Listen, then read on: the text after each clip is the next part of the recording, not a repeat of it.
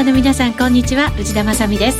この時間はパンローリングプレゼンツきらめきの発想投資戦略ラジオをお送りしてまいります。このコーナーは YouTube ライブでもお楽しみいただけます。YouTube ライブは番組ホームページからご覧ください、えー、さて現在日経平均株価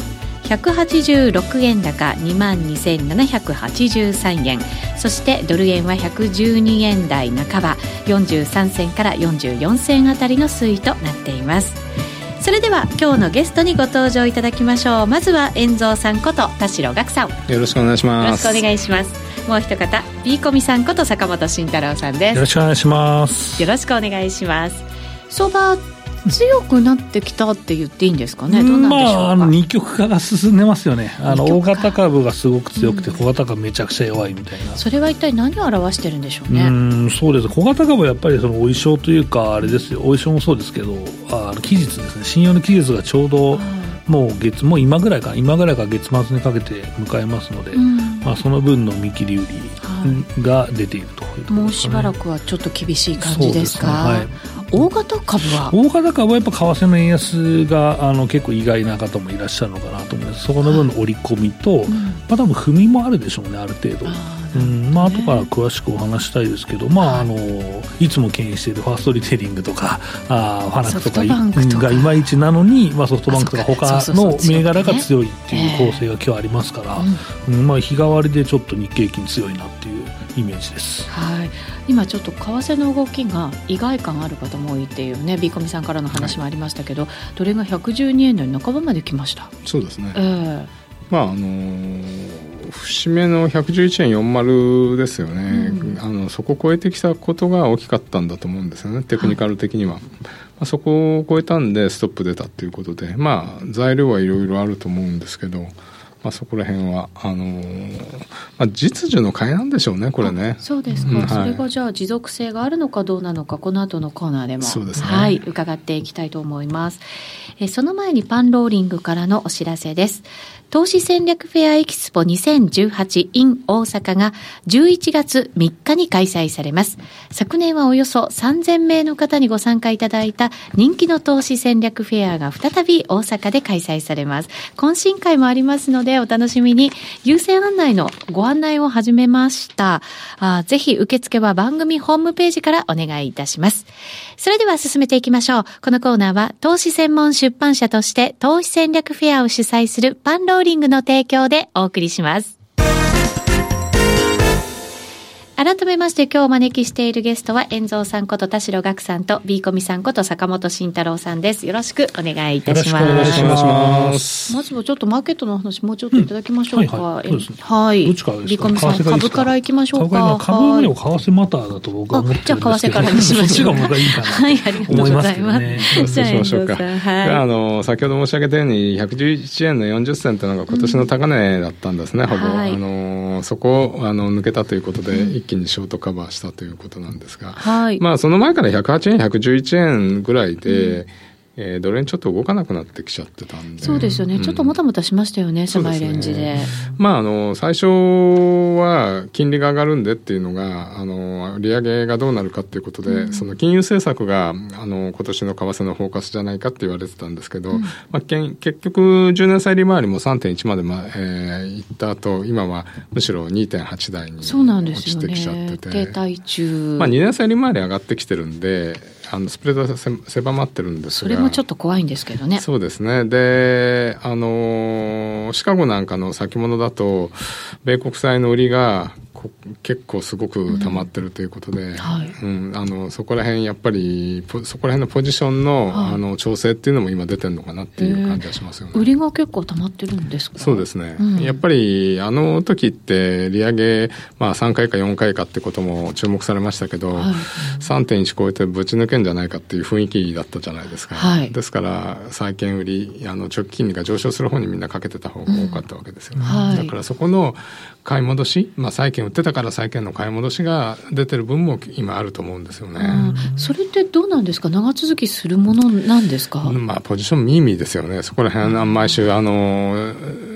あのシカゴのポジション出てくるんで、はい、だからそれでしばらくやっぱり10年債利回り上がらないっていうか、まあ、長期金利が上がらないっていうことでそれで別にドル、でもドル上がっちゃってるから、その金利のせいじゃないよねっていうのは分かりますよね。そうですよね。じゃあ一体何かなっていうことですけど。はい。まあ、トランプさん言いたい放題相変わらずなんですけど、はい、やっぱり貿易問題あると、ちょっと怖いから、株もそうだったと思うんですけど、うん、積極的にロングにできなくて、やっぱり短期の人たちはショートにしちゃいますよね。株売り、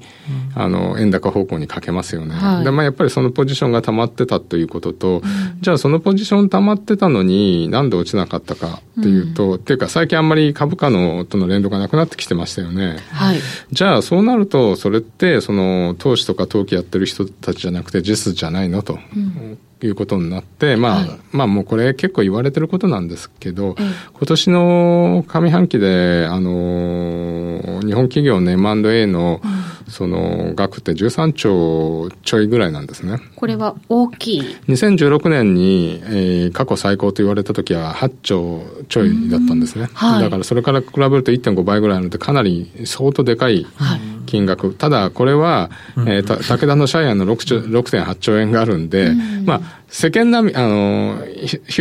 最近並みといえば最近並みなんですが、その分上乗せされた額が非常に大きいんで、はい、まあそれの買いが出てるんじゃないか。まあ武田の買いかどうかわかんないけど、はい、そのそういう M&A のに絡んだ外貨買いが出てるんじゃないかっていうのが、まず一説ですよね。企業によってやり方も全然手当が違いますもんね。下手すると為替全く起きないってケースもあるんですよ、ね、だって、例えば海外にいっぱい資産持ってる会社があったら、うん、わざわざ延転しないでそのドル資産使ったりもするし、株式交換もあるし、オプションを使うこともあるし、し、で、まちまちだし、僕もやったことあるんですけど、その、M&A に絡む為替の手当ってすっげえ秘密主義で、その、ディーリングルーム内でもこそこそってやったりするんで。仲間内でもあんまり。そう、バレると、うん、バレると結構やばい話なんで。だから割とそういう意味では、あの、こういうふうに、そういうのがあるぞあるぞって言われてるのに、そう、急に出ないでじわじわじわじわいくっていうのは多分やってんだろうな、みたいな感じですよね。あそういう、まあ、M&A 絡みかどうかわからないけれども、うん、実需の買いが入ってきて必要だから買ってるってことになるわけですね。はいあともう一点は、まあそこら辺が結構言われてることで、もう一点は人民元はずっと安いじゃないですか。そうですね。で、まあ中国は為替を武器にしないって言ってるんですけど、うん、これは明らかに武器にしてっかなみたいな感じで、うん、安くしないとまた苦しくなりますしね、ね中国がね。じゃあそれがアメリカにとって悪いことかっていうと、うん、アメリカもうすでに先週の PPI、卸売物価指数でかなり強い数字が出てきていました。はい、まあ消費者物価は全然上がってないんですけど。まあ、予想通りな感じでしたね。はい、でも、あの、企業間のあのプライスが上がってるってことはやっぱりその関税とかが影響そろそろ出てきてんじゃないのみたいな話もありますよね。いずれ物の価格にも影響してくるみたいな感じですかね、はい、その中でドル高って別に悪くないですよね。短期的にはね、はい、うん、だからあのおそらくトランプにとってもあの選挙まではドル高って別にある程度容認するんじゃないのってとこもあると思うんですよね、それがだからどれぐらいの範囲で容認できるかできないかっていうのもあるんでしょうけどね、ね。うん、だからそこら辺の、要はアジア通貨の売りに対するヘッジとしてドル円がもしかしたら使われてるのか、あるいは裏でなんか自民銀行が、その、原売り、ドル買いやってそのドルをとかいろいろやってるのかどうかまだわかんないんですけどね、そこら辺が昔大昔は2000年代前半は、アジア通貨人民元とかやって全くもう流動性がなくて今と違ってもうアジア売る時はドル円買えみたいな感じだったんですよ。今は随分変わってきてるんですね。おそらくその頃と全く全然違ってますけど、それでもやっぱりこの円売り見ると、そういうのがもしかしたらヘジ使ってんのかなっていう感じはしますよね。いまだにそういう一面もある。はい。はいまあ、あとは原油高いっていうのもあるし、うん、まあそ、そんな、そんなこんなで、多分このドル買いしてるのは、まあ、後からスペックがついてきてるっていうのはあると思うんですけど、下支えてたのはやっぱりその手の実需なんじゃないかなというふうには言われてますよね。うん。そうすると、それどうなんですか？持続性って意味では、ずっと続くというよりは、まあ、その時に必要だから特需みたいな感じになるのか、どうなんですか、まあ、確かに M&A の玉は買い終わったらおしまいなんで、えー、そうですよね。終わりがあるじゃないですか、はい、限度がね、はい、だから、あれはこれは期間限定商品みたいな、はい、夏とともにさようならかもしれないし。そうですね。こっちの場合はね、はい、で人民元に絡んだ方というか。まあこれはまあ結構人民元安が続く限りもしかしたら続くかもしれないし、そうですよね。だからね、どうどういうふうな流れになってくるのかってちょっと読みづらい感じはあるんですけどね。はい、まあ、でも当面ちょっと110円あたりはしっかりしちゃって、今僕はまあこれ今日のレン、このレンジって111円30銭上げさせていただいたんですが、はい、今週に関しては。はい、まあこれはあの、先ほど申し上げたように今年の高値が111円の30銭40銭でストップが出たところなんで、うん、まずは短期的にはここがサポートできないと、あ終わっちゃったねって感じになっちゃうんで、はい、ここがまず止まることが重要。で、まあ上は今週なんでそんな一気にいかないと思うんで、113円70銭、えー、下落。ちょっとぐらい。下落前の高値、3回ぐらいもみ合ったところなんですけど、うんはい、まあそこかなと。しばらくはここでやるかなという感じですね。しばらくはっていうと、長期的にも結構流れは変わってきたかなみたいな感じですか？そうですね、すぐに、あのまあ、もう、じゃあ今日で買い終わりましたってことはさすがにないと思うんで、はい、すぐに落ちるってこともないと思うんで、ちょっとしばらくはこう担がれちゃってるんで、ん。少しもみ合い続くかなという感じですね。本来だったら、そのアメリカの中間選挙に絡んだ年って、はい、ドル安方向に持っていくっていうのが、はい、まあ、今までのセオリーとか教科書通りだったんですけど、はい、今年はじゃあ違う感じなんですね、随分。まして、えーと、貿易問題が絡む時っていうのは、やっぱりドル安円高持ってく、まあ、あのそういう感じになりますよね、まあ、今、人民、中国が対象であれば、はい、っていうところなんですけど、まあ、ちょっとそこら辺がいつもと違うのは確かですね、うん、ただ、秋までを見ると、やっぱり降らされることも本当は考えておかなきゃいけないという感じなんですか？そうですね、やっぱりこの問題って、あの選挙対策なんで、選挙までは続くということもありますよね、はい、それがあるし、まあ、すごい短期の話をすると、来週の23か24かな、うん、アメリカでその完全に絡む、対中完全に絡む公聴会が開かれるんで、はい、まあ、トランプさんがなんかツイッターでは言うで言うでしょうけど、うん、具体的に何かっていうのはそこ以降じゃないと動かないと思うんで、はい、まあ、1週間は別に具体的な話は出てこないかなと思うんですよね。そこから、えーと、議会の公聴会があって、いろいろ出てくる可能性がある、もしかしたらあるかもしれないですよね。なるほど。アメリカにとっては今、ドル高の方が、まあ、居心地はいい感じなんですかね、そね。その貿易って別に今これドル高になったからってすぐにどうせ減らないですよね。はい、でもインフレになっちゃうと、やっぱりインフレとかって選挙面に対してもっとすぐに直結する話なんで、はい、まあそれを今原油高でもあるし、それを考えると、今の瞬間だけを切り取ればドル高がもうやむなしってとこなんじゃないですかね。なるほどね。そうなると、じゃあ今週のレンジは111円30銭。なので、そこが今までこう、上値を抑えてきたところが支えてくれるような形になって、はい、レンジが切り上がったようなイメージですかね。はい。はい、上が113円70銭ということですから、はい、1円ちょっとぐらいはまだ上値余地があるよという、うん、はい。まあ今日パウエルさん、議会証言そうですね、どうなんでしょうね。どんな発言になるのか。まあ、今まで通り、うん、その、あの人、割となんかちょっと保守的っぽいいかなそう思ってたんですけどね、うん、でもなんとなくこのところちょっと強い感じも見えてきた自分スタイルをね出してきましたよね。その毎月、はい、あの毎回こう記者会見もやるとか、うん、あまあ一つだけ貿易問題とかもしか触れたらちょっとそこは嫌なとこですよね。ああ、動く可能性がある。それはドル安方向、うん、まあ、その時は、懸念を示したらドル安ですよね、うん、そういうことになるかもしれないですね。はい。そう、それを受けて、株の方はどうでしょう、はい、そうですね。為替も、まあ、あの、黒田ラインから、あの、トレンドラインを引っ張ると、うん、あの、まあ、ここ鉄板だねって言ってた人は全員、まあ、踏まされているわけで、まあ、そういう人たちは当然、えー、ブレイクしたから、あの、ドル買いまくるんだよねって話だと僕は思ってるんですけど。うん、まあまあまあ。買いまくるんだよねま。まただってそうじゃないですか。ずっとまあこれをもう保ってるんだから抜けたんですよ、このずっと言ってたのがっていう。またテクニカルを軽くディスってるんですけど、すいません。ディスってたんですね。そう まあそんな話でね、まあ、日経平均も結構同じで、やっぱりその、調子こいて売ってた人が踏んでるんだろうなって思ってて、うん、で、まあ、踏まなくても別に待っときゃ下がるんだろうと思ってる人も多分いたと思うんですけど、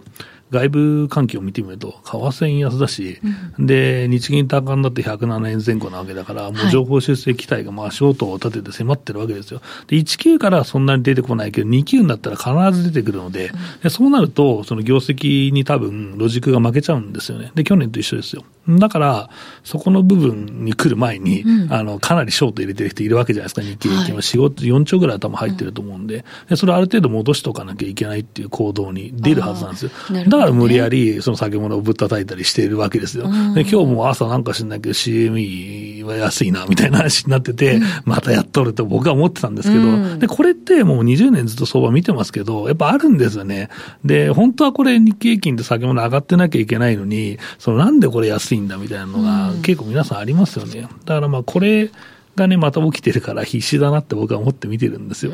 で、それにその個別化要因が出てきて、そのソフトバンク買ってるファンドがいて、はい、まあユニクロがまあ業績良くて強くてとか言うと日経金は寄与率高いじゃないですか。で、そうなると売ってる人も本当勘弁してくださいってなってると思うんですよ。だからここがね、僕はまあ、あの、大型株の一つの強さだろうと思っていて、で、片一方小型株はやっぱり相当苦しいですよね。はい、もう僕はもうずっとマザーズ中心に、えー、まだ7月終わるまで買っちゃダメですよって話をずっとしてるんですけど、うん。まあそんな感じで、えー、今日もね、うん、えー、お衣装、お衣装でもないな、これは期日の売りだと思うんですけどね、はい、があって安いし、あとは3連休で、まあ1月に買った帽子のずっと放置している人もね、えー、3連休でなんかメールが来てたなと、えー、信用の期日ですよってメール来てたなと、見たくねえけどしょうがない見るかって、うわ、超やられてんじゃんと。で、もうあと期日があと3日4日しかないよと、じゃあもう今日投げるかみたいなのが、月曜日っていうかその週明けに結構出やすいんですよ。うん、それだけ6月の末にもあったし、7月の頭にもあったしっていう、だから収書が弱い小型株ってそこだろうと僕は思ってるんですけどね。うんですね。そうすると7月終わるまではやっぱりちょっと買っちゃダメな状況がまだ続くということになりますね。なのでやっぱ小型株戦略をちゃんとやらなきゃいけないと。そういう時の戦略ってどういう戦略？いやでもそれでもやっぱり小型が好きな人もいるし、小型しかやらない人もいると思うんですよ。はい、そうだと思います。これがセクターが偏るのはダメだって僕は言ってるんです。バイオだけしかやりませんっていう人はダメなんだけど、いろんなその小型でその戦略立てれる人は、まあ、あの当たる確率はね、うん、低いし、売り圧力あるかもしれないけど、小型株っていうのはできると思っていて、はい、そこはね、結構、まあ、当たってはいるんだろうなと思っています。で、まあ僕がいつもやっている20銘柄バスケットの、はい、まあ、銘柄からいきたいんですけど、はい、実はね、これね、えー、20銘柄バスケットいつもこの放送でもうかれこれ1年半ぐらいか持ってやってるかな。そうですね。だと思うんですけど、最終回、最終回にさせていただきたいと思います。そうですか、それは。まああの、月1しか出ないので、まあなかなかメンテが大変だということと、もう大体ね、あのやり方っていうのは分かったよねというところ。そうですね、毎回ね、ご紹介はしてきましたからね。そうそう、だから結局これをずっと出してても、稲子しか要請しねえのかみたいな、その意見もいただいたりしてですね、まあ別にこれはあのここでやんなくてもいいかなと思ってまして、うんはい、えー、まあ今日最終回ということなんですけど、はい、まあ一応振り返りをやるということで、前回入れた分ですね。えー、4092の日本科学工業なんですけど、はいえー、これも入れてからですね、えー、めちゃくちゃ強かったですね。あそうですね、ぐんと上がりましたね、うん、2回山があってですね、1か月前と比べると2割弱ぐらいかな、上がってますね。いやすごいですよね。だってこれ取り上げたの2000円台とかでした。ええ、違う違う違う、これ今回だから1か月前だから4000円前半ですよ。そうかそうか、うん、それがもう5000円つける場面もあったっていうことですもんね。うん、まあ、これも EV 関連ということもありまして、人気化したということでした。まあ、あの業績良かったんで、レポートも出るのかなというのもいつも通りの戦略だったんですけど、はい、まあ、あのこれもご堪能いただけたんじゃないかなと思います。ご堪能。はい。えっと、次がですね、まあ、20銘柄の中から振り返るとしたら、うん、うん、そうだな、まあ、季節的にもこれ最終回なんであれなんですけど、えー、3685のみんなのウェディングが僕は面白いんじゃないかなと思ってます。はい。はい、これはだからウェディングそう、これもね、ねそう、かれこれですね、これもまあ1年も入れてないですけど、長いことこの20銘柄バスケットに入ってるんですけど、チャート見ると波ありましたね、そうなんですよ。だからそろそろいい場所に僕はあるんじゃないかなと思ってて。随分今下げてきて700円台ですか、はいそう。で、ロジックはですね、まあこれ、えー、オウチーノと、まあ、統合するという感じになってますので、うんはい、えー、ここをですね、えー、秋に向けてですね、生やしてくる人は、まあ間違いなくいるだろうと。うん、えー、これ、まあ個人として人気株ですし、その秋田さん好きですみたいな人がすごいいるので、はい、だそういう人たちの信者がですね、わらわら来るんじゃないかなと思ってますし、この水準はね、安いと思いますよ。オウチーノっていうのは、どういうまあ、その、内系の、まあ、その、まあ、まあ、名前はその、まあ、いや、ウェディングは、ウェディングは、あれですウェディングは、その、ウェディングの、その、ウェブの、その、口コミとか、うん、あとその、集客につなげるっていうこともやってるんですけど、まあ、その、えー、まあ、株主が結局一緒なんで、うん、まあ、一緒にやろう、やるという形です。はい。まあ、そんな感じ、統合して、うまい具合に、こう、流れていく感じなんですか、うん、感じになれば面白いし、はい、妄想も働くだろうなと。なるほど。いう形なんで。その期待は結構できると。うん、僕はできると思ってます。あの、ずっと期待乗り続けてるんで、まあ、彼結果出してきてますからね、クックパッドもそうですしね。はい。うん、だからまあ、そこの経営手腕っていうのを期待する人は出てくるだろうなと思ってます。まあ、小型株ですし、面白いかなと思ってます。はい。で、次がですね、もう一個ぐらいいけるかな。2722の IK なんですけど、はい、これも、まあ、あの、これこそね、えー、皆さんご堪能いただけたんじゃないかなと思ってますけどね。はい。これはね、1700円ぐらいから言ってたんですけど、うん、もう綺麗に入りましたね、これはね。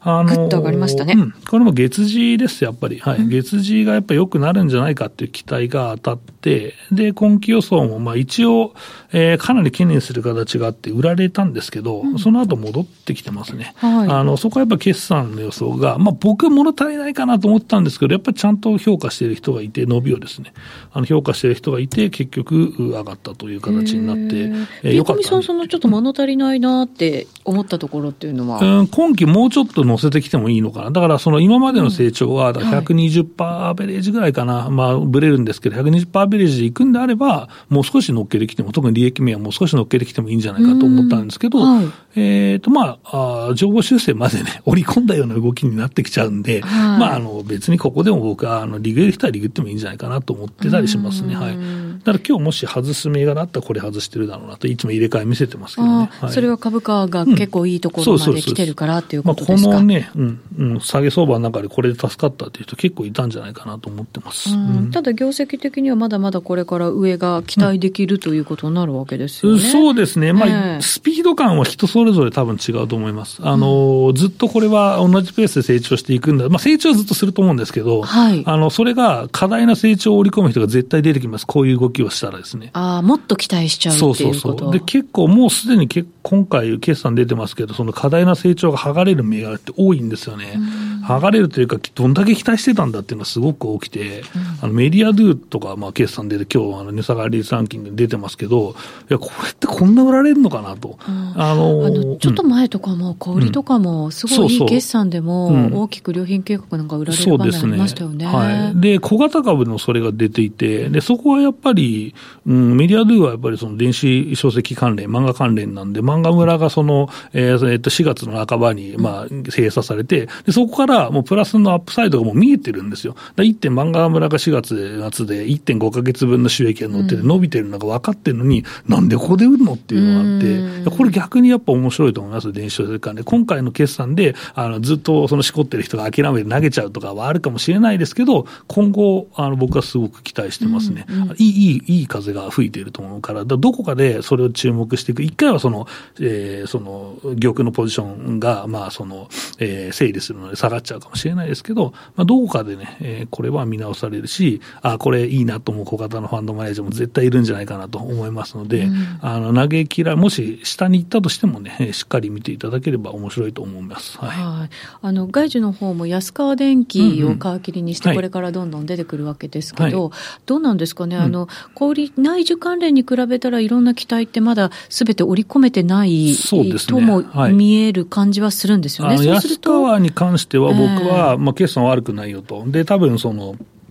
えー、高いところで買って頑張っちゃってる人もいるから、まあ買うなら、だから2、3営業日。だからまあ今週の木曜日ぐらいからじゃないのっていう話をしてて、だからまだダメだよって話はずっとしてるんですけど、やっぱり今日も安いし、えー、っていうことになってるんで、これはあの、ここだったらいいなと思う人は出てくると僕は思います。安川に関してはね。だからまあそれであと他の FA 関連がどうなるか。今日ちょっとそれで安川下がったのもあって、そ不安になって売ってる人がすごくいて、まあ、ファナクからまあちっちゃいところまで FA 関連すっごい弱いですけどね。はい。だそういうのがあるので、でも見極めれば、あの、いい決算が出て安心してまた買ってくるっていうパターンになり得ると僕は思ってるんで、はい、だから、まあ、決算まだちょこっとしか出てないですけど、FA とか、あとは電子漫画は面白いと思ってますよ。うん、まあ、もちろん同時になんか買われていくっていうのってなかなか難しいかもしれないんですけど、そういう FA 関連なんかは、まあ、どれぐらいのスパンを置いて、うん、まあ、決算発表後、うんうん、それでこう動き出すみたいなのって。それは多分、うん。と、まあ、全体的にお金が入ってきてインデックス買いっていうのはあるかもしれないですけど、はい、やっぱりその決算終わって、その、まあ、高いところからかなり落ちてるんで、まあ、その辺が整理されてからなんで、まあ、大型株だったら1週間ぐらいかなと思ってるんですけど、小型株だったらだらだらっていくかもしれないですけど、だらだらいったらどんどんどんどんバリエーション切り下がってくるんで、うまく拾ってもらいたいなと思います。大型株に関してはそんなに長いスパンではなく、そうですね。はい、1週間ぐらいでもしかしたらっていう。そうですね。だから特に下げがきつければ、そういう局面で来ると思いますので、うん、えー、でもそうすると同業の決算があるから嫌だなっていうのが多分あって、買いづらいんで、はい、ゆっくり買ってもらっても僕はいいのかなと、まあ、幅が出ればですね、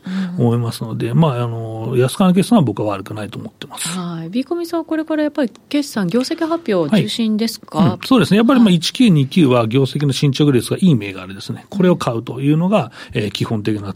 戦略だと思いますので、えー、じっくりね、皆さん見ていただきたいなと思います。はい。えー、さて先ほどビーコミさんからこの番組の中でバスケット銘柄の紹介はもうなくなるよというお知らせがありましたけれども、はい、今度パンローリングからまたちょっと新たな企画が、ということですね。はい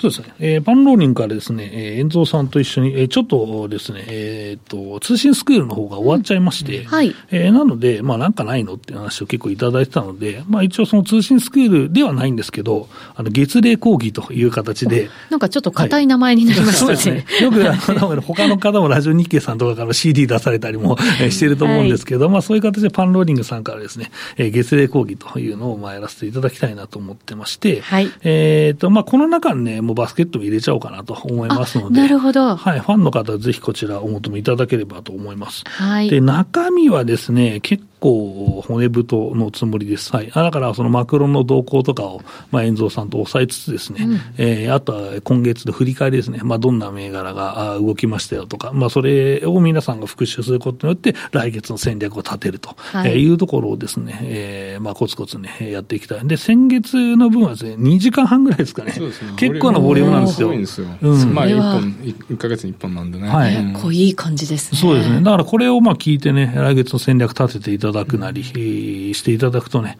えー、まあ皆さんの投資能力も向上するし、負けも結構少なくなるんじゃないかなと思ってます。はい。マクロ分析と銘柄研究株の通信スクール月例講義2018年8月号の受付開始しております。番組ホームページからお申し込みいただけますので、ぜひご覧になってください。えー、そしてパンローリングチャンネルで、えー、オプション市場からのマーケット分析としまして、インプライドボラティリティを解説、えー、公開を開始しております。私も収録に参加させていただきましたけれども、ちょっとやっぱり、あの、上級者な感じにはなってきましたけど、うん、プロってこんなこと考えながら、相場見てるんだな、投資してるんだなっていうのがとてもわかりやすかったので、うん、ぜひ皆さんにもご覧になっていただきたいと思います。えー、この後もですね、日経 IV やスキュー、えー、戦略などと、その映像が続きますので、ぜひ合わせてご覧いただければと思います。さて、そろそろお別れのお時間が近づいてきました。日経平均126円高、若干ちょっと伸び悩んだ感じはありますが、為替112円40銭台ということになっています。この後も YouTube ライブで限定配信がございますので、